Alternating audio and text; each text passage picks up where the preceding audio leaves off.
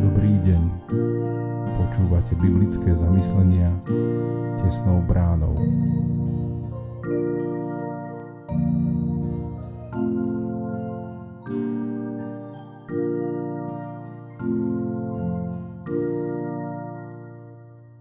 Dnes je pondelok 24. oktobra 2022. Božie slovo nachádzame v zjavení Jána v 13. kapitole od 11. po 18. verš. Potom som videl inú šelmu vystupovať zo zeme. Mala dva rohy podobné baránkovým, ale hovorila ako drak. Aj hľa, vykonáva všetku moc pre šelmy, pred jej očami a pôsobí, aby sa zem a jej obyvatelia kláňali prvej šelme, ktorej smrteľná rana sa zahojila.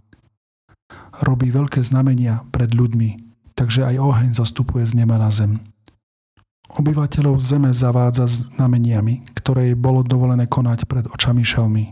Nahovára obyvateľov zeme, aby zhotovili obraz šelme, ktorá má ranu od meča, ale ožila. Dostala moc dať ducha do obrazu šelmy, aby tak obraz šelmy aj hovoril, aj spôsobil, aby boli usmrtení všetci, ktorí by sa neklanali obrazu šelmy.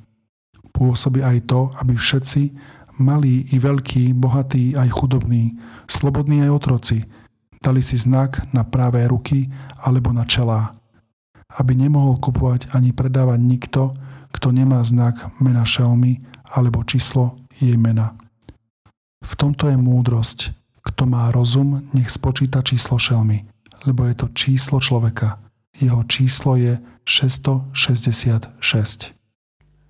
Šelma zo zeme Existuje mnoho výkladov, koho Ján vo videní videl. Kto je tá šelma, ktorá sa podobá na baránka, ale koná opačne. Šelma vystupuje zo zeme, ide teda o symboliku človeka. Pôsobí naprieč vekmi, sú ňou prenasledovatelia prvých kresťanov, no i vladári posledných čiast, ktorí zapríčinia, že ľudia budú úplne kontrolovateľní, znak na pravú ruku a na čelo.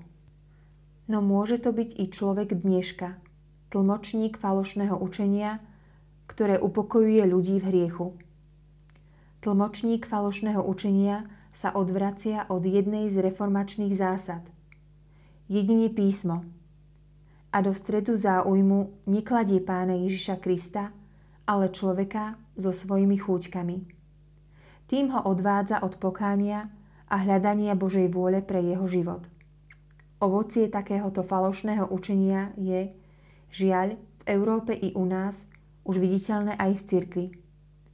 Modlíme sa o ducha rozlišovania, aby sme sa viac zapáčili Bohu ako ľuďom, aby sme ich svojou ľahostajnosťou a samovolným výkladom písma nepripravili o väčnosť.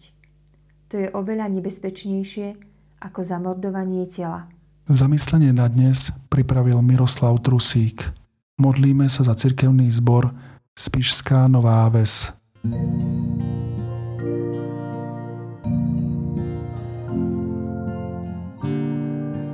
Prajeme vám požehnaný zvyšok dňa.